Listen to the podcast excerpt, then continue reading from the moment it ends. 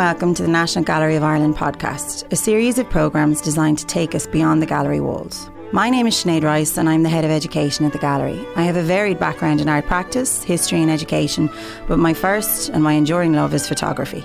This podcast series is inspired by two temporary exhibitions of photography at the Gallery.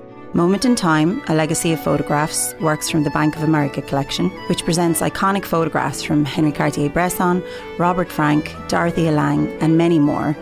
And our other exhibition, View of Ireland, Collecting Photography, which presents a selection of works from the gallery's growing photography collection in an Irish context, with works by national and international photographers, including Amelia Stein, Eamonn Doyle, and Inge Morath. Both exhibitions demonstrate the magic of this art form and include a myriad of techniques, processes, and prints.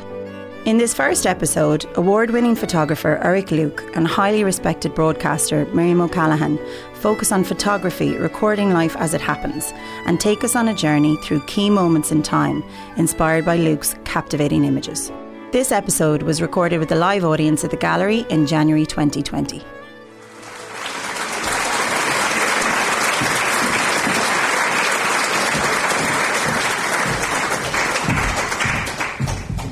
Good evening, everybody. Thanks so much, Sinead. Uh, delighted to be here. I do not have to interview a politician for a few hours. That's excellent news. Um, it's also a privilege for me to be interviewing you, Eric. Thank you. Um, you're such a wonderful photographer.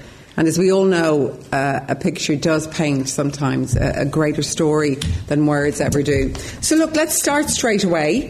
Why and how did you become a photographer? Um, well, I joined the Irish Press in 1973. Yeah. I went into the darkrooms there. Okay. And uh, I was fortunate enough. The progress progression normally was that you went into the darkroom and you could uh, apply to become a photographer. Then it was basically like an apprenticeship. Okay. It was very important that uh, people knew the workings of a darkroom. Darkroom in the press was a very, very busy place. It had with 17 staff photographers, and there were loads of contributors sending up film from all over Ireland as well to be picked up from the trains. Uh, we had six darkroom printers working all the time, virtually uh, 20 hours a day, processing film from all over the place, including the guys who come back from every single job. I went in there and was very, very lucky, and that five months later I was suddenly out, catapulted out on the road as a staff photographer. So um, that's how I came, how I got into it. Do you think that the, your experience in the darkroom helped you years later when you were actually out and about doing lots of photographs? Absolutely, in mm. a couple of ways. Um, Obviously, practically, when I was there, because I knew how the darkrooms worked, I knew when mm. the guys were under pressure, and I could also muck in and have my own film, as most of the other photographers could do. If the guys were under pressure there and they were printing with somebody, you could just go in and process your own films, whatever. Um, secondly, working on film and the darkrooms and printing gave you a certain discipline as well. Mm. It's a completely different craft, and uh, darkroom experience helped in that enormously. Just before we talk about your wonderful first picture, how much did you love and do you love being a photographer? Um, well, if you're, if you're standing outside in the rain That's like government enthusiastic. buildings, if you're standing outside government buildings for 14 hours waiting for Charlie Haughey to come out or something when okay. there's another heave, it, it's not the nicest time at all. But uh, no, there's lots of great times with it as well. Great. Okay, look, this first one, Dublin City. Tell me about this picture. Right. So again, I just thought I'd start off with a, with a picture. That, um, this is from the 1970s, and it's just to show, uh, you know, uh, street photography as such. And um, it was just an interesting character because I was walking down. Um, uh, Westmoreland Street, just crossing O'Connell Bridge, and I saw this guy crossing O'Connell Bridge. Um, wonderful figure, as I said, in the early 70s, uh, fingerless gloves, um, he's listening to the radio and he has a makeshift antennae for the radio, which actually turns out to be a coat hanger so that he can get reception. Now, I have no idea if he was watching, listening to a match or what he was listening to, but uh, I then just went ran ahead of him and went to Westmoreland Street where I could photograph him as he came up. So, uh, I mean, it, again, it was a random picture. You couldn't set it up, uh, but he just it was perfect. It's a remarkable picture, really. And what's interesting as well is do you think it's more powerful that he's not looking at you? Yeah, I think that helps an awful lot yeah. because um, uh, um, while looking at you could be good if it was uh, if it was if it was uh, showing somebody's um, uh, mood or some yeah. sort of expression, but otherwise it can look set up. Otherwise, was purely by chance. And again, of course, in the 70s, we had no motor drive, we had no autofocus, we had nothing. So what you did actually was you nearly always pre-focused, you picked a spot, and the person ran into it, and that was your window to take the picture as they were moving. I wonder, did he ever see that photograph? Yeah, it's been used quite extensively, so I'm sure he's not around anymore. he may well have. Maybe he's still listening to RT Maybe radio. he just listens to the radio. yeah, exactly. Okay, our second one, and you've got two beautiful ones, and they're Smithfield, aren't they? Indeed, From yeah. different times as well, 80s, I think. yeah. And the thing about Smithfield has changed so much. So I just wanted to point out the fact that everybody knows um, um, it's great to record things now because in 30 years, 20 years, it'll all be gone. So this is from about uh, four, 35 years ago, and um, it, there was an annual. Um, um, a monthly event, which was a horse fair, and it was a great thing for for um, uh, getting pictures because uh, everybody was concentrating on something else. They weren't looking at you. Also, there were very few photographers around then. So I've gone back through all my rolls of film from there, and there isn't one other photographer in any of the pictures. But now, if you go to an event, there are photographers everywhere. And camera mm. clubs and everything like that. And it, there's nothing more that kills a picture than having another photographer in it. Unless, That's a bit mean. unless, unless it's a specific thing like where you're all surrounding, say, Leo Varadkar, and then the photographers make a picture if there's 50 people Yeah. But one is no good. So um, this is Smithfield, and um, it's just that the people there uh, was all uh, lovely open landscape in the background, Lovely. kids playing, uh, no branding on the clothing, which is great. Uh, no um. Nike and North Face and everything like that, and um, no other photographers, and it's a bang in the centre of Dublin City. It looks like it's from a long, lot longer ago than just a few years back. And yet, you know, which is lovely is those four boys. They look so happy and healthy, Yeah. don't they? Like, Yeah. look, the Yeah, picture of yeah. happiness. And as somebody said, you know, the clothes, wearing jackets and things, you know, and there's um, no runners and there's no tracksuits and there's no, you know, so it's a completely No. different era, different era. No, stunning. It's a beautiful picture. Okay, we move on. Belfast. Yeah, Belfast. Now, obviously, we all covered the Troubles a lot, and um, I was very fortunate in that a, a, a colleague took me under his wing, Colman Doyle, very famous photographer, Yeah. and he did an awful lot of stuff in the north. And uh, I used to go up with him at weekends. So when I was every second weekend, I'd have a long weekend off, and this was one of those occasions. And we'd be in the pub invariably, and he'd say, "I'm off to." Uh, uh, uh, I'd say, "What are you doing tomorrow?" He'd say, "Oh, I'm going to the north. All hell's going to break loose and all." And I'd say, "Can I come? Can I come?" And He'd say, "No, no." And then it, sometimes he'd bring me, and I'd go with him. I'd be off duty, so I'd go with them for four or five days. I might have a week off. And on this occasion, it was a very uh, famous occasion because it was the Queen's visit to Belfast, and it, uh, it caused uh, quite a uh, lot. Of, it was a lot of rioting. In fact, there were shootings and things like that. But the reason, rather than showing pictures of gunmen and things like that uh, running around the streets, I wanted to concentrate on this picture because it is a young boy surrounded by military of all, si- all sizes and shapes. So on the left you have the UDR, then you have the RUC, then you have the British Army. And that kid is so relaxed in amongst all these guns. If you can see the guy on the left there is looking across the buildings to see for any snipers, uh, which is a regular occurrence. Uh, when there was a riot, um, the snatch squads would come out, and that was when uh, guns were used. And um, but this kid is so relaxed, surrounded by all this weaponry and stuff on the streets of Belfast, and I often wonder if he's still around, or if he's alive, or if he got caught up in the troubles. Uh, in fact, I've always wanted to find out since So 1977. 1977. And also, apart from the boy, looking at those three men, you wonder, did they also survive Exactly, the troubles or that not? is, That'd be and interesting. quite likely there's quite possibly there's not the, the three or four of them still around. Yeah. Wonderful. But how did you choose? Because you've, you've done so many photos as well in Northern Ireland. How did you choose and why, why did you choose that one from Belfast? Well, I, I was going to use a picture, be sort of dramatic, of fellows with balaclavas and guns and things Yeah. like that. When the IRA used to do what was called a, a show of strength, and it was always caused consternation when they suddenly appeared in an area, but it would- it would be an area which would inevitably be a no-go area where the troops wouldn't come in. And um, I was going to do that, and then I thought. Um, I thought it was more interesting about this as to why um, um, this kid is where he is now, and the fact that again that he, he, to him, to me, it was an amazing thing to see all these people with weapons, but to him, it was just an everyday occurrence, Oh, yeah. just part of his ordinary life. it's a wonderful photograph. Next up is, I think, 1993. Yeah. It's great. Right. No, well, I actually, I, maybe I shouldn't have shown the picture first because I often uh, describe it as um, what's interesting about a picture of two people, two women standing at the back door of a building. And it is of enormous political significance because you might remember that during the coming up to the very first ceasefire. Mm. Uh, there was no dialogue going on between um, uh, any of the groups in the north of Ireland, and um, like Sinn Féin weren't obviously being talked to by, by the DUP and mm. the UP, nobody was talking. And for the head of the state of Ireland and the head of the state of Britain had never been together since the foundation of the state at any stage. Um, so the Times, the Irish Times, I was referring to this in Irish Times picture. I was told that they were going to uh, that I'd been cleared and were to go over to take this historic picture, and that they were going to meet in what was a private visit. And they were obviously going to send the message out to say to people that um, things were okay at this level and they should be okay on the street level as well. So um, I was dispatched over there, and I think we had about there wouldn't have been three or four of us just allowed at it, and there was I think three photographers maybe and one BBC cameraman, and no reporters allowed. And I remember the briefing beforehand. This uh, man was telling me when he, they would be coming out the door. He said, just as they come through the door, the car will slowly pull up. That is your second for the picture. Wow. He said, when the car pulls up, they will not, I repeat, they will not shake hands. There will not be any greetings as such. Your president will get into the car. Her Majesty will stand on the steps as the car drives away. And that is your only opportunity to see the two of them together.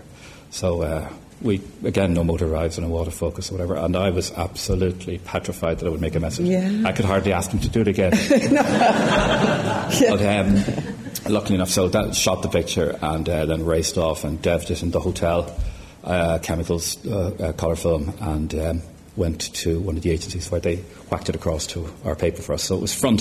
So pretty mundane picture, but very, very historic because I went back again there was a ceasefire which broke down, and then the second time the two heads of state, again, which, never before this had met, she came to the front door, and this was called not a state visit, an official visit. We didn't have a state visit right up until, I think, uh, Michael D. Higgins. Mm-hmm. So the second was, was an official visit, and um, it was at the front. There were much more photographers allowed at that. And I remember again, the pressure was ferocious because we were saying, mm-hmm. we've got to get the handshake. The office was saying, they're going to actually shake hands. They've said they're going to shake hands. And you might remember all the stuff in the north about would Gerry Adams, mm. was the Secretary of State, shake hands with Gerry Adams. So the second time I remember, uh, uh, we were at the front, and uh, this lovely lady, elderly lady, came out to brief me, and I was absolutely hyper. And we're all there, and we're saying, "So what's going to happen?" They said, "Your president's going to pull up, yeah. going to go up the steps.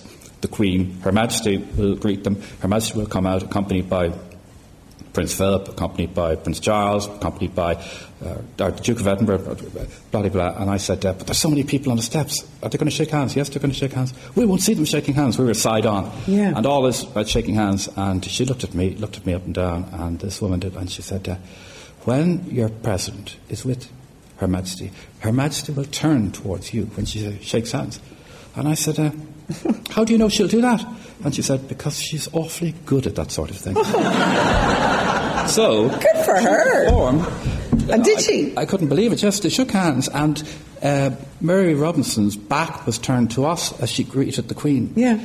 And slowly the Queen waltzed around, took her hand until they were both facing us. Isn't she great? We got the handshake, and I said, oh. "These people know how to run a show." That's great, actually. No, that's a beautiful picture. Next up, now this is a remarkable picture of Mother Teresa. Tell, tell us how this came about. Right, well, so um, I was at a conference in, in, in um, I can't remember, it was in the west of Ireland with my boss and with everybody. It was Press Photographers Association of Ireland conference. And one of my colleagues had just flown back from London. We had sent him, the office, the Irish Times had sent him to photograph Princess Diana's funeral.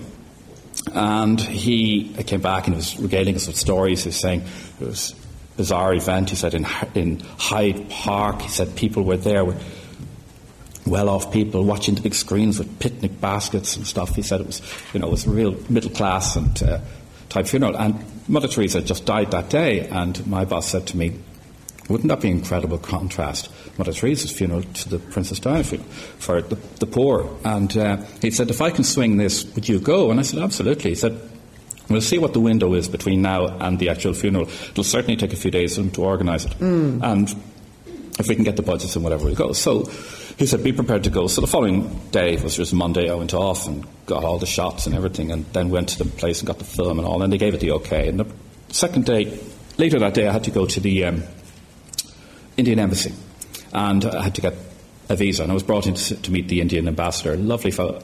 And um, I remember him saying to me, um, oh, we had tea and everything like that. And I was just itchy to get going. And he said, I'm going to write a letter for you. And the letter will be, it was for customs. Because he said, if you go into India with your cameras, he says, you're going to have to have an import license. And then when you leave, you're going to have to have an export license. so he said, uh, this is Mr. Luke from the uh, prestigious newspaper, the Irish Times, uh, to take photographs of our dear mother, Mother Teresa, whose funeral is on. So that was fine. I shoved it in my back pocket and went off. Took off Went all the way to uh, Bombay, Paris, Bombay, Calcutta. Uh, never been there before. Went through all the chaos of everything and arrived at this place I was told for accreditation to cover the event. And it was a schoolhouse. And there was a queue of photographers. And uh, funny enough, uh, they were from all over the world, camera crews. And I met a guy I knew because having covered the Olympic Games, I'd met a few of these English guys. And he was there and he said, This is chaos here. He said, You have to have this pass We've been here seven hours or something. When they write your name in the book, if they do that, a fellow cycles off on a bicycle somewhere else, gets that stamped and cycles back the next day. so I went up the line and they were giving a man in full military gear was giving somebody a terrible time. They were from uh, NBC or something, and he was shouting, sent them packing. The next person came and he sent them packing, and I went up shaking with my passport, and out fell from the passport the letter from the ambassador. So we opened it up, and he said, a big queue of people behind me. And he looked up and he said, this is what I want. This is what I want. Please facilitate. This is what I want. And they were all looking, what the hell has he got? and he just went bang, stamped that, and went. And I was, and I was walking down like a proudest punch to everybody with my little note from the ambassador, and that got me through and got me into uh, my pass. So then the picture came about very briefly. Is um, when all the media were. Uh, the office was very good because there was a formal event in a big football stadium with all the heads of state I said I didn't want to go.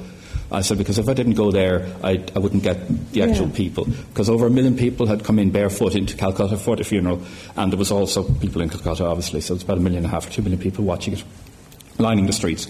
And uh, I said, could I just do it somewhere along the route? And I knew that it was going to. There had been a dispute between the uh, Indian government and the um, uh, sisters over where Mother Teresa would be buried because the uh, state wanted her to be buried in this uh, official burial ground where heads of state would perpetually visit. And the sisters knew that she didn't want that because she didn't want Donald Trump or Putin eventually coming yeah. to visit her, her place. So they had made arrangements for her to be buried under the floor in Mother House, which is where she looked after the poor and destitute. So, and they would control who'd see her. So they had the state funeral.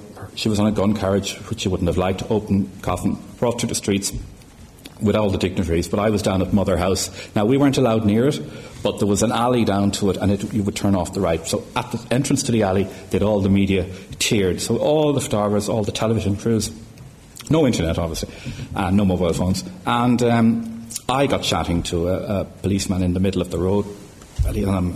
Uh, he, um, we got on like a house on fire, and I stayed chatting to him for about an hour and a half because I didn't want to be put behind the barrier with everybody else. So eventually we heard the music of the uh, Gurkhas marching in front of her, coming around the corner down the street, and he said, It's the time you'll have to go with your colleagues. So I said, Do I have to? And he said, No, you can go there if you want, but you must get off the street.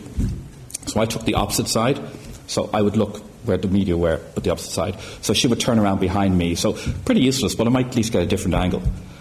And then some people, very, everybody was so nice, it was packed. They were making room for me and everything, and all the media were on the other side. People said to me, uh, You can um, come, come, come with us. And they brought me into a building. And I said, Oh, if I can get to a window now, this could be good. They were like colonial type buildings, very mm. run down. And they said, Come, come, and all up the stairs. I could hear the music, and I said, I'm probably going to make a mess of this now, miss it. and the doors opened, they brought me onto a rooftop packed with people. But the wonderful thing was you could look across the whole of Calcutta and see all the rooftops covered with people watching the funeral. That was a picture in itself, so that was great. They came around the corner, shot the pictures from above, lovely angle, that was great. I thought that was fantastic. And next, I saw them with these planks, and they went running and they threw them across the building. We were about five stories up, and they all ran across them. They were all saying, Come, come, come. my gear. And all these kids barefoot, they were, Come, come, good photo, good photo. So I oh, shut my eyes and I ran across after them just in time when none of the media could see it because they'd gone in around a corner. The state was handing over the remains to the sisters who were above So that's why they're all in the picture. The sisters are looking down as they receive the ma- remains of Mother Teresa out of the clutches of the state because the state couldn't go any further. But it was the only person with that angle, and uh, could, could, I could actually see it. As a result, I got back. I had to go back along those planks again, but I got back. and um, uh, it, it, it, we used, uh, flew back then. Uh, we luckily had, it happened at a weekend, so we had a day's grace because we didn't have a Sunday paper, mm. and we used that in the front, and we used a full page of pictures then inside. Uh, went on to win in the world press so, because it was an original picture that it's nobody else had. An incredible photograph.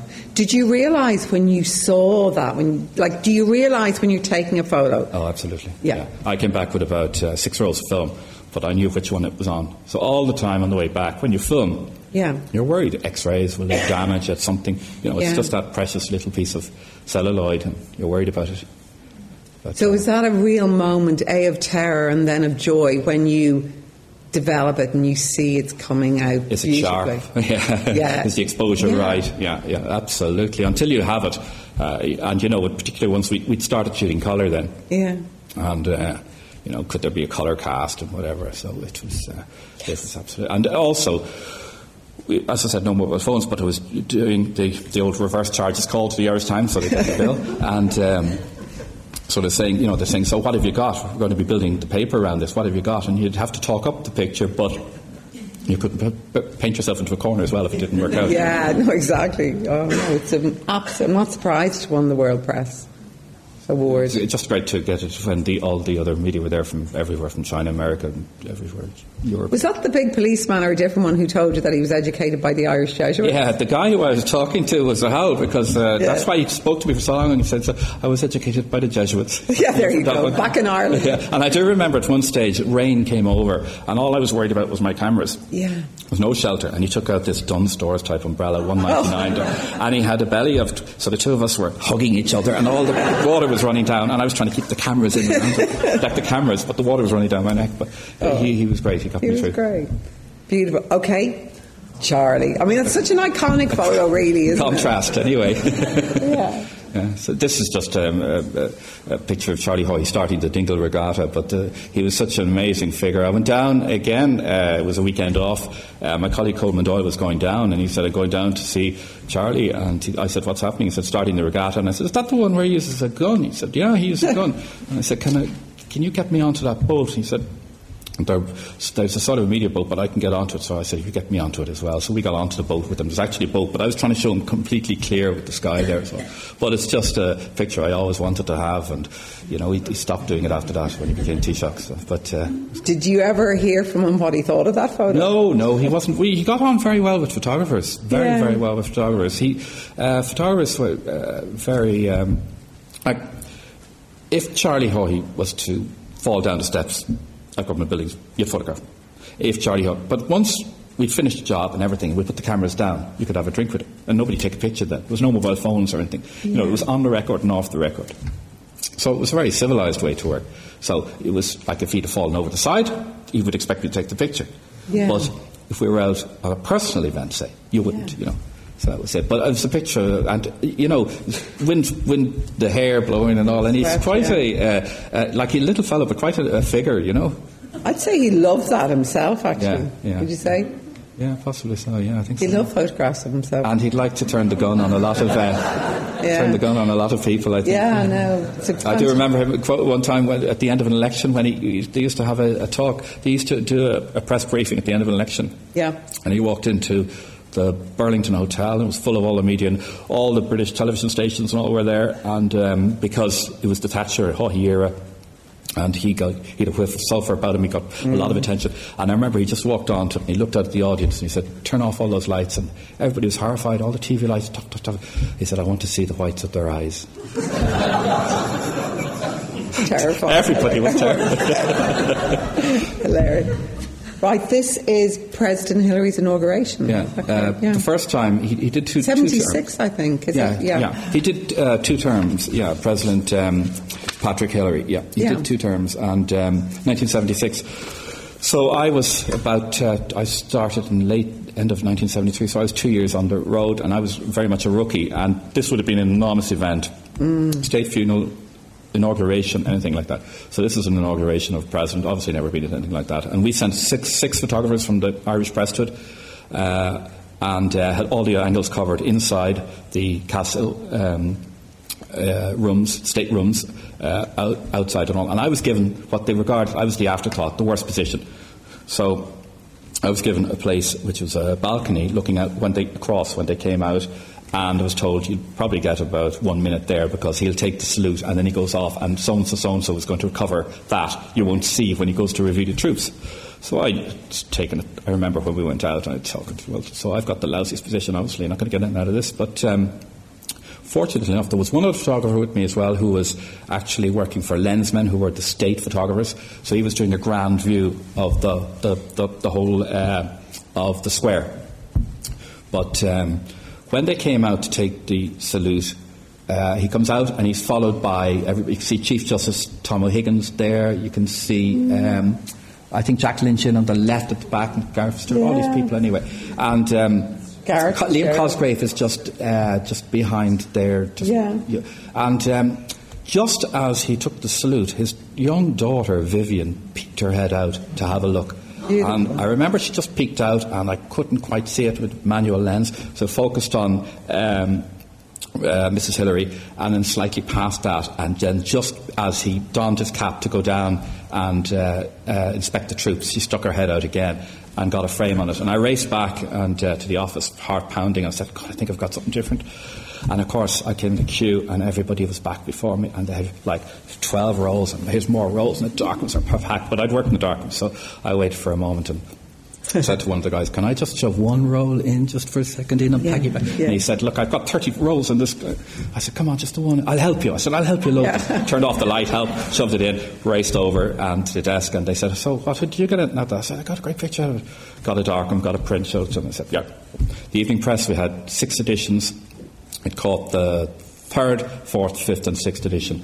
We ran it on the front, and everybody's saying, "I couldn't believe we got something out of it that wasn't formal." But it was the, the kid who made the picture. Absolutely beautiful. I, I wondered, she must have loved that. I wondered. Oh, yeah. And it, it broke. I remember the caption I put on was, That's my daddy, the new president yeah. of Ireland. Well, it, it, it, it, broke the protocol. And those things were just so, so organised, you know, that you don't get a picture. Yeah. You wouldn't get it now because everything's so controlled. Yeah, is everything very controlled? Very, very controlled. I think mm. everything is rehearsed, even camera angles. And when they place photographers in positions, you're always told, "We're giving you a really, we're putting you here so you get a good picture," but you're put there so they know what picture you're going to get. Control you, yeah. Typical. No, it's beautiful. Right, we have, I think, three or four coming up from Tory Island. Yeah, just um, uh, briefly, yeah. just to fly through them, because uh, Tory Island I uh, uh went to in um, 77, 19, I think. Yeah, 77. And um, I was again uh, chatting to my colleague Colman Doyle over a pint, and I said to him, uh, I've got a, a, a Uh, Had a week's holidays and the long weekend, so I've got about 10 days off. I said, I'm off to take some pictures. So he said, Where are you going? I said, The Aran Islands. And he fell around laughing and said, Why are you going to the Aran Islands? I said, Because it's great for pictures. I've seen great pictures. And he said, You're an awful idiot. He said, Everybody goes to the Aran Islands. You want to go somewhere different. So I said, Where? He said, Tory Island. I couldn't think where the hell Tory Island was, being Dublin, South Dublin fella. Yeah. And he said, The reason you go to. I said, Why? He said, The reason you'd go there, he says, is because it's remote. Uh, he said, media won't go there because you're liable to be stuck there, which I was actually for eight days, eight to ten days. He said, the ferry service, there is one, but it's, it, it, uh, some days it's on, some days it's off. So I took off in the car, went up, uh, found all the way up, used to not go through the north because of the troubles, unless you're working there, went up to Sligo, on up to uh, Falcarragh and Magheroarty, way, way up, up through Donegal, way up to the very top. And um, Went down to the pier, and this is on Tory now, not in, but I went down to the pier and um, in Magheroarty, and they were loading up bags of turf because there's no turf on the island, so they were bringing turf in for fuel for the uh, winter. This is mm-hmm. the end of the summer. And all the turf was in these bags of Odlum's bags, Odlum's flour bags, yeah. and hundreds of them, and these small boats. There was no ferry. So one of the guys said, I said I wanted to get across, and he said, Well, you'll have to help load these. So I helped load bags and bags of turf. They must have put 150 bags on this one boat, and I sat on the top of them. And we took a fair stretch of water. We took our trip over, and I landed there. There was no hotel in the island. There was no pub on the island. There was no accommodation in the island. But they told me that this woman sometimes takes in guests. So uh, Mary Dennis. Uh, so she had a little cottage. So I managed to get in there. And I ended up being stranded there for eight, 10 days, I think it might have been, because nothing came after that. But um, it was a great opportunity to take pictures and managed to get pictures there, which uh, Tory's changed so much now, which uh, we don't see. Um, that road now is tarmac adams. It was just uh, stone. Uh, all the roofs are slate now. They were corrugated, you know, tin. Yeah. They didn't have thatch, funny enough. It was all tin and corrugated.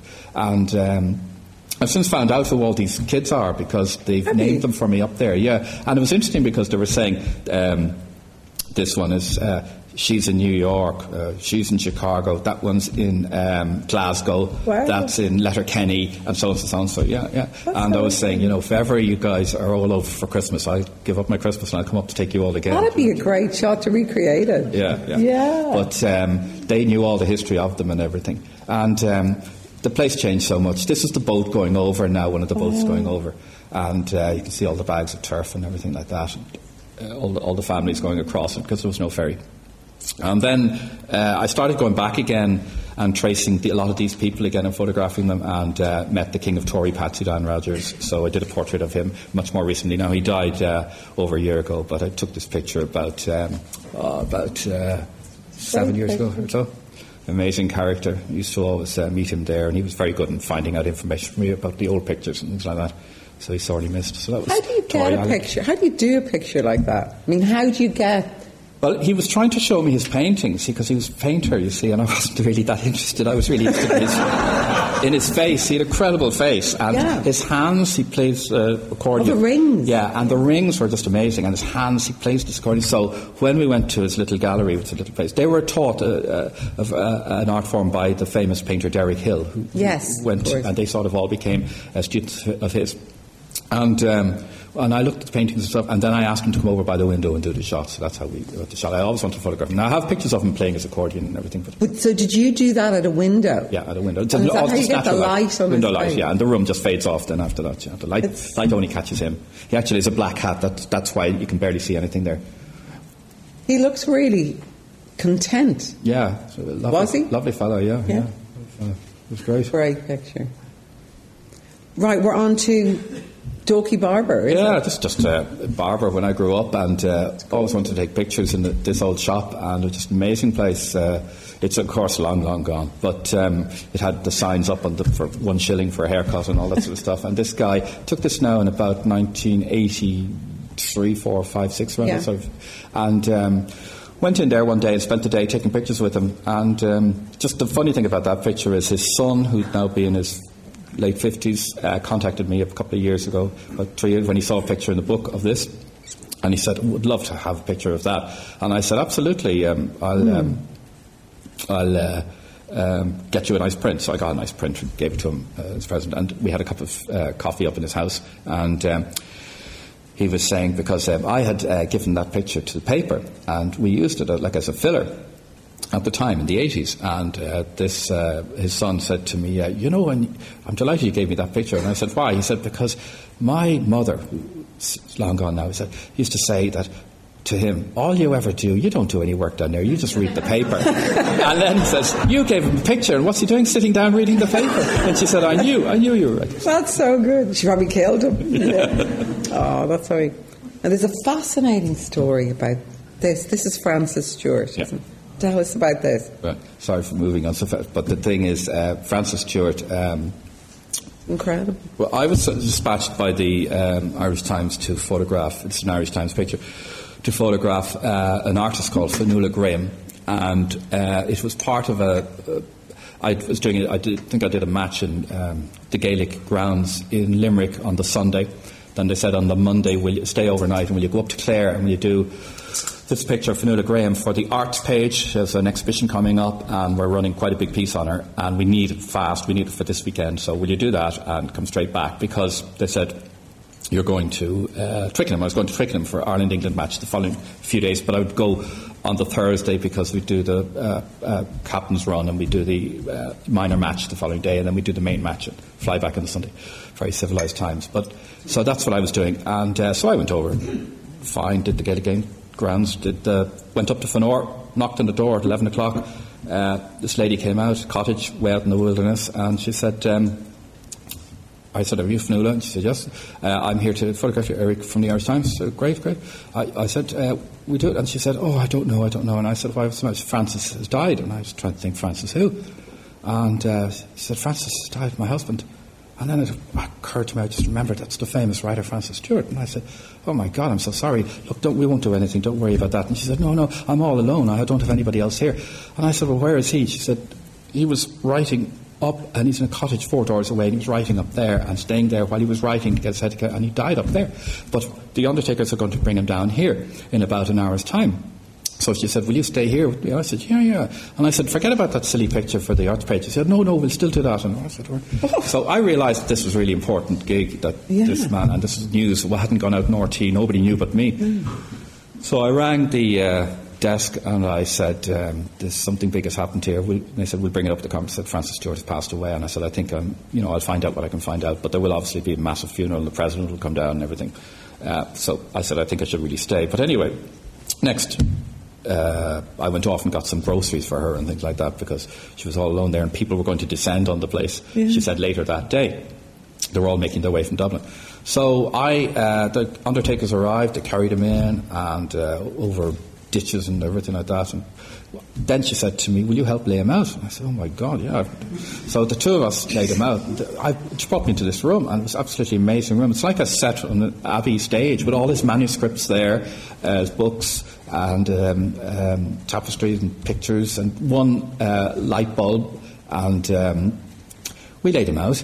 And then I said, um, you know, I'm going to go and leave you now because you've got people coming mm-hmm. or whatever and I don't want to be interfering. But I said, do you know, for history's sake, we laid him out.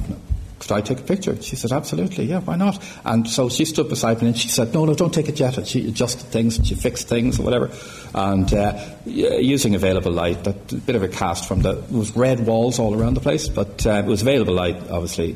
And uh, I just thought it was quite a historic picture. It was the only picture of him laid out.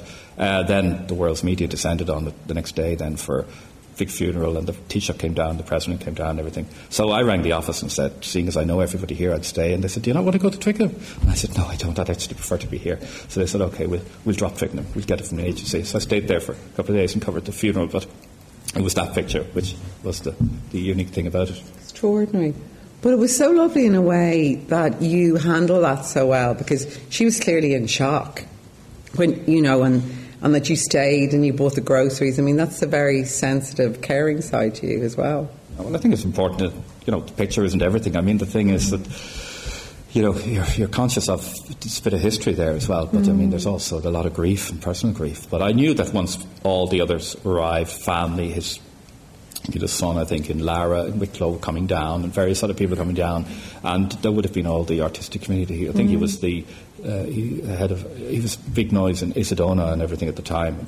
Uh, a very controversial figure, obviously, because of his writings, mm. all the connections with Germany and everything. But um, I knew it was a bit of history, so um, I was, you know, conscious of helping her, and then was delighted to get the picture out of it as well.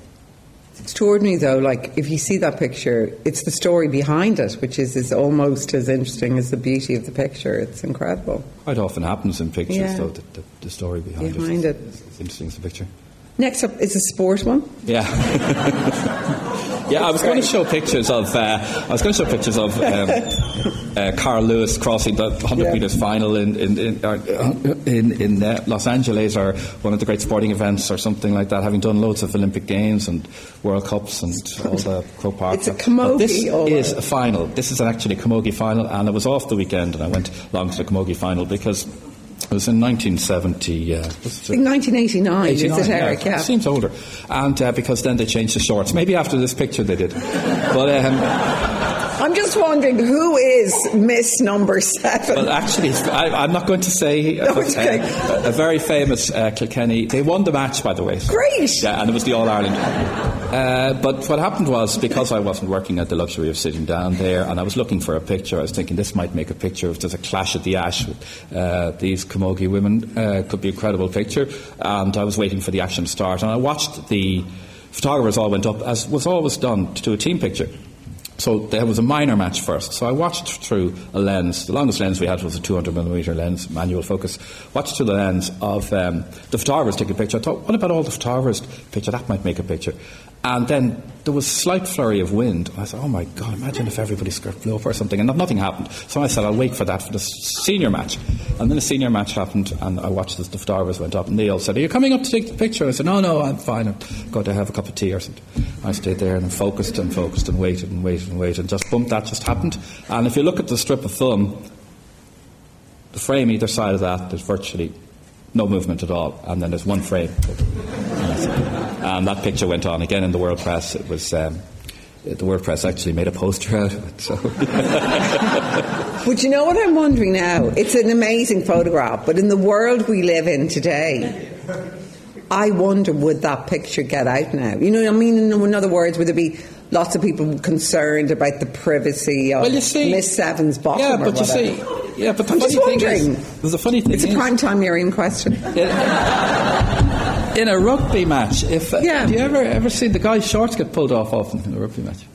Yeah, fair enough. And there's pictures showed. Yeah. And do you see anything? I've missed those. Nowadays they wear cycling shorts. Ah, yeah. but um, and, and and as I say now, the camogie they're all they all have shorts. Yeah, but no, I just thought of us, rather than uh, use sports, uh, I thought it was a, a light-hearted oh, sports picture. But again, it's not something you'd ever get again. No. Do we know if she liked the picture? I never asked for it. it's a great picture. It's really good. Oh, wow, Bob Marley. So, um, Bob Marley, uh, I was sent along uh, to uh, a Bob Marley concert in Dalymount Park, and uh, um, I had never seen anything like this before. Um, I'd never seen somebody with dreadlocks actually or anything like that. 1980, I think. Yeah, 1980. So 40 years ago. So we're actually 40 years on the button. Yeah. And um, I went along, and uh, it was a lovely summer's afternoon, and it became quite a famous concert because after that, he think he just did one or maybe two others, and he died after that. So it was nearly his last concert. That was the only one in Ireland. And when I saw it happening, I just uh, saw the colourful. There was about 20 people on stage. It was a massive arena. Pat Egan was the promoter. I knew Pat, and he was very good. Allowed me, again, no control. Allowed me go wherever I wanted to go. Right. And none of this. You can take the first number, or song number six, or song yeah. number three. Just go wherever. Stay as long as you want. So uh, I've spent the time trying to photograph his dreadlocks. So by focusing on the microphone stand and then pushing it back a little bit, and then waiting for as he bent his head one way before it came back again, the dreadlocks would be displayed, and that was a picture. So it's uh, just a picture I was delighted to get from a historic occasion. Incredible photograph. Right, uh, it's sort of I always think that like it's like the GPO. So many people claim to have been there at the time, but yeah. everybody now says they were at that famous concert. But the, there wasn't. There was about ten thousand people. There was about hundred thousand people claimed to have been there. And was he? I never saw him actually in concert. Was he an extraordinary? presence at a concert was it an amazing concert yeah and it, it, it was and it was just um, the full on they had this massive I do have a picture of the stage with these uh, uh, big uh, drawings and paintings behind them. It was a very big stage in, mm. in your face uh, event. And uh, now, fun, like all these things, he's bigger now that he's dead than he was when he's alive, if you know what yeah. I mean. The, the albums still are played in every single radio very station. And I think that picture is hanging in the uh, there's a Bob Marley museum in Jamaica and his old house. It's turned into a museum, and people have visited said your pictures on the wall, and it is credited at least. So yeah. that's so lovely, actually, that it is there. That obviously the people close to him really loved yeah, that photo as well. It, yeah. You've got two final ones, Eric, from the west of Ireland and yeah. old Ireland. Yeah, I was thinking was that um, you know uh, people's. Um, faces are as interesting as well too, and a lot of the characters that you'd meet. Sometimes you'd be uh, going off to do something and you'd bump into somebody. It was quite unusual for a photographer to, if you were again in a hostelry or something, and you met somebody with a great face, you'd go over and ask that person, "Can I get a picture of you?" Bring them over to a little bit of window light or something like that. So there's just uh, uh, male and female from the west of Ireland, both on uh, probably seven or eight years apart, but both with great faces, which uh, indicate uh, which are great to capture from. Um, his eyes. And this was an old guy I met, and I remember I was talking to somebody, and he was over in the corner, and he was smoking this pipe. It was actually in a farmyard, and he had a hat with holes in it, a straw hat that was weather beaten, and he had a wonderful smile. And I just asked him, could I take a picture of him, light up that pipe there for a second. He was puffing away, and uh, yeah, just, just uh, lovely fellow, and it's sort of timeless too. How do you get his eye? I mean, obviously he had those eyes, but is there a trick in how you make his eyes so extraordinary. No, I think it's he's yeah. if he's interested in what you're doing, explain what you're doing, and he's interested in it. I think it works. Um, Yeah. it's, a, it's a picture of him where um, he has the, the beard and the old uh, tweed jacket and um, lovely clothes actually with that big heavy tweed jacket and coat, and he's puffing away on the pipe smoke, and uh, he has that uh, straw hat and a bit of a, a glint in his eye as well. Defo. Yeah. Real interest in life in his eyes, yeah. The contrast then would be the picture that I've always liked of this lady because she has a wonderful face and wonderful hands as well. Uh, this uh, uh, woman I met at a cottage in uh, over near Mayo and uh, again was doing something else, wasn't there to meet her, but uh, asked her could I take a picture. Uh, did a picture inside which didn't really work at all. It was very, very dark and it was beside a hearth of a fire. But Yeah. then she, when I was going, she was talking to me, leaning over on the half door, Yeah. and then just started taking another picture. And she had a fantastic face, lovely lady, and uh, those hands, all the hard work over the years, I'd say, with those hands. She looks sad. Do you think? And this is probably this is not a anti-feminist thing, but she's not married either. Yeah, it didn't. But interesting, just for a woman of the. She looks. She makes me. me sad looking. She makes me feel sad. And just like the apron and the, you know, the hard at work in the house, probably in the cottage and whatever. Yeah. just, um, I just thought she had a, a wonderful face, and it's just a great privilege to photograph her. And um, along with him, sort of contrasted to the people he used to meet along the way. Yeah, as opposed to photographing the famous people, yeah. historic. But their faces, you because you captured them so many. I'm they no good at captured so much. I'm no Hmm? good at landscape. I couldn't take a landscape picture for, for anything. So uh, it's really people more than anything else. People are very interesting. Yeah, well, you make well, you well. Obviously, people are interesting, but there's you create like that atmosphere. As you said, inside it wasn't as great because it was so dark beside the hearth. But There was no atmosphere. It was dead. Um, but you can see, is that a stick she had as well? yeah. Yeah. Yeah. And I'd say that's a regular place for her to greet people coming into the cottage and say their goodbyes, leaving, close that half door and lean over it. Yeah, and as you say, hard-working hands. They're also, ama- aren't his photographs incredible? Um, do you, I'm going to throw it to the floor now, but do you still, if you're in a hostelry, God forbid, but if you saw someone now with an interesting face, would you still ask them? Yeah, uh, yeah. Or I'd be more inclined to, um, if I saw them, ask what they do, Yeah. excuse me, and could I possibly um, meet up with them during the week and do something rather there and then. Okay. Right, So if you're in the West and it's a boat builder or something, you say, well, are you working on a boat at the moment? Yeah. meeting up and shooting some pictures? And I'd always give them a few prints for themselves. And it would, um, you know, the thing about it is if you start nowadays photographing anybody with, there's about 19 people with phones, camera phones, leaning over your shoulder taking the same picture as well instantly. Now Yeah. everything's just bang, bang, bang, bang, bang, bang, bang. So it's much better to build some sort of relationship with a person and say, well, what would you think about next week doing a picture? And they're sort of geared up for it then as well too, and going out to where they, whether they, whether it's a fisherman or whether it's a barber or whether it's uh, whatever. I, I think that's Is that annoying for a photographer of your talent that so many other people now think that they are photographers just on their phones, or does that not impact on you at all? No, but when you're working, uh, it used to it, uh, be irritating because it would be distraction for the person that you were dealing with. So if Yeah. you were dealing with, say, oh, um, politician or with somebody, and you say, like, we're going to do a picture over here now. I want you to talk, and then in a minute there's people all around, and they're looking at this phone and looking at that phone, and that completely breaks the, the rapport Yeah. which you started. Yeah. Try and get a picture that you're trying to get. So uh, I used to have a trick which actually used to drive people mad, particularly when I started first, because uh, sometimes uh, over enthusiastic reporters would lean over my shoulder trying to take a picture. So if I was taking a picture, say, of Taoiseach or minister or something Yeah. like that, and we were, when we were engaging where it wasn't that formal, I'd bring them over to somewhere where I knew the light was completely coming in over their shoulder. It's very difficult to photograph with a phone, so you just get flare and you could shoot it with, properly with the long lens. tricks. And then uh, they'd all come back and say, I don't know why he's doing that, it looks awful. but uh, you get your own picture out of it. Is there anyone you always wanted to photograph and who escaped you? Um, I think that anybody who's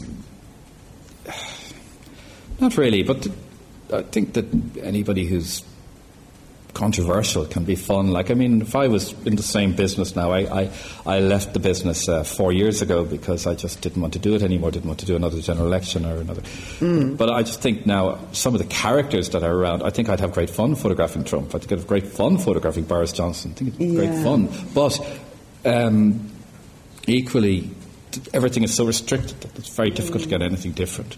Mm. We had times when we were able to move around with Taoiseach and you know, see him climbing over walls and things like that. Mm. There was no, now there's so many buffers, and they say this is where this is your photo opportunity, yeah. which actually means photo restriction. Yeah, photo restriction. yeah. yeah. So um, there isn't really, uh, uh, in that respect, I think we were very lucky at the times we had where we had uh, we were on first name terms with the mm. with the uh, leaders, political leaders, and we could do anything. in fact, when very one of the very first times I met a, a Taoiseach with Jack Lynch, and it was sent up by the um, Irish press to a picture of Jack Lynch, something the old government buildings, not where they are now, and. Um, I remember going up and I met a photographer from the Independent, photographer from the Times, photographer from the Examiner, and myself. I was just started. And I went up and I said, So what are we going to do? He said, well, Take your time, take your time. And we went up to this office, and there was a secretary, and she said, Now, boys, I knew you were coming, so I made a cake.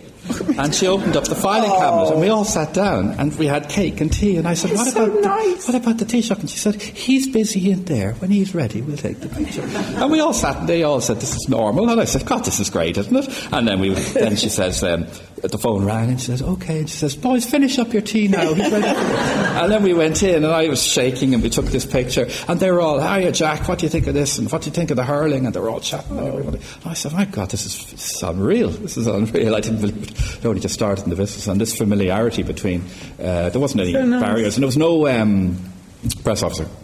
No. Handler. So, he was gentle, apparently. Yeah. I've never met him. And, but nobody would take a, uh, not a bad picture, but nobody would go out of their way to try and take a, a, sneaky picture yeah. or something like that. You know, um, now you'd nearly, I, to be fair to politicians, you'd be nearly worried that if you went to the bathroom that somebody's going to follow you and take a picture, or even with a phone yeah. or something, and it'll go up on. To get a bad picture, a yeah, yeah, yeah. Was that one yeah, in Britain where he was eating the burger? You know that politician? Yeah. Yeah. Yeah. Yeah. Who'd like to ask Eric a question? Yes. Did you put your hand? Only time for one question. Well, someone ask a question. Yeah, great. Man at the back there on the left. Oh, there's two. Eric, thanks very much. Do you always ask for permission of somebody before photographing them? Um, it depends. I'm not, uh, uh, well, I'm not required to ask for permission ever if it's on a public street on a public area. You never actually have to ask permission to take a picture, and you can publish any picture you want on a public street of anybody doing anything. And the reason behind that is it um, can be seen by anybody anyway. Uh, private property is completely different, so you don't. So that's why there's often this, uh, with paparazzi and whatever, there's often this uh, uh issue as to private property. And I know that the law, as far as I know, is that if you can, you can still take a picture on private property if it can be seen from the road, because you're not showing something that can't be seen anyway. Um, uh, this actually was brought up by Mary Robinson. We had a conference in uh, Ballina, press photographers conference in Ballina, and she was running for president, and she was a constitutional lawyer. And we got her to speak at our conference, and that was we brought that up, and that was actually the theme about when you can take pictures and when you can't, because we had had a lot of incidents. Like I had film ripped out of my cameras by the uh, special branch when I took pictures of uh, troops going into Portlaoise to quell a riot in, uh, of uh, IRA prisoners in there, and I'm talking about now the uh, late 70s. And she was could explain to us that they actually had no legal right to do that whatsoever. And then I sort of said, well, what about if it's a military establishment? So she had gone through the law and said, no, no, uh, once you can see it from the street, whatever. And then we asked her also about citizens and whatever. And that law still pertains to anything uh, that you can see uh, can be photographed um, and published. But ironically, the pests are not us, the photographers now. The pests are the people with the mobile phones who just go and take everything everywhere of everybody Yeah. and put it up on uh, Social uh, media, Facebook and Twitter yeah. and uh, Instagram and everything, and they're uh, totally without any accountability whatsoever. Very interesting. But if I have a choice, I certainly would. I like people to know I'm there, that I'm doing the picture, as opposed to, well, somebody walking down the street or something like that. It's eating that burger Yeah. or something like. Especially if they're going to a match and it, Yeah. Kerry colours or Dublin colours or whatever. Hi, Eric. Um, I was just wondering, 30 or 40 years' time, do you think photographs can be as powerful as they were in your time, 30 or 40 years ago? Yeah, and even more so possibly because I mean there's fantastic stuff being done at the moment, and there's amazing pictures being got with mobile phones, and the, the I mean the world is awash with pictures now and images from everywhere. But um, there are some great images. You just look look at the feeds at night from people that they put up. There's some amazing pictures being got because there are cameras everywhere everywhere. So, you know, there's nothing that isn't photographed now. I remember people used to, we used to go around and have a camera with us, and it was a big deal to have a camera with you. And um, in fact, in Mulligan's pub, you used to see all the cameras on the floor as people had gone off for their pints and just thrown all their cameras on the floor, the photographers, and they'd leave one guy looking after him, and he was talking to somebody else. Nobody was looking was looking at all these cameras. But um, uh, now everybody's a phone, so everything is photographed to death. Yeah. You look at any concert or anything, you just see a sea of phones. It's true. But um, no, I think that, uh, sorry to answer your question, not very well, but I think that um, photography will be, you know, just it just changes like music. Just changes. You know, I've actually gone back to shooting black and white uh, film because I just like the slowness of it, processing my own films, and I don't have to have it instantly. So, but it's a different, a different thing. I, I think it, it's just getting better all the time. I'm going to hand back to Sinead now. Final thought from you, Eric Luke, for any wannabe photographer in this room. A word of advice. What would you say to someone now who either is starting out as a photographer or is a photographer or wants to be a photographer? What would be your key line of advice? Well, it's, it's wide open in the way that it's much more accessible than it ever was now. And everybody is a broadcaster, everybody is a publisher. So, I mean, once somebody starts taking pictures and puts them up on the web, puts them out for everybody to see, I mean, their phones start ringing with. Um, television stations, radio, um, newspapers, uh, publications saying, "Can we use that? Can we use that?" I often see in brackets for free, basically. But I say that you know they they're using their skills; they should charge for it. But um, it's a great opportunity for anybody. It's easier now to get into the business, but equally because there's more people in it, it is extremely competitive. Yeah. Okay. And the world is awash. The last thing I'll just say is just to, people often think, why, why isn't a picture in a paper? I think our paper on a day would have page one, page three, possibly the courts. pa- Well, the court, one page would be taken courts, one page would be taken politics. There might be two, three slots in a whole paper which aren't pre-planned that are available. We'd be all, when I was working, trying to hit those slots. Right. And on offer, they get every day probably close to 3,000 pictures offered. Wow. Oh my God. And they'd be everything from a crocodile in the Nile to kangaroo in the bush bushfires to Boris Johnson slipping down the steps of a plane to blah, blah, blah, blah. All for that slot. Wow. And those slots, you know. That and all around. Ireland as well.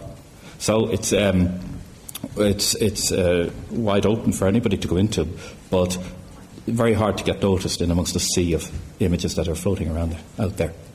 Well, Eric, thank you so much. It's been a privilege to talk to you, and congrats on your absolutely stunning career. Thank you very much. You have been listening to the National Gallery of Ireland podcast. This series, inspired by photography, is produced by Andrew Mangan at Castaway Media. Subscribe to our podcast at iTunes or SoundCloud or visit nationalgallery.ie.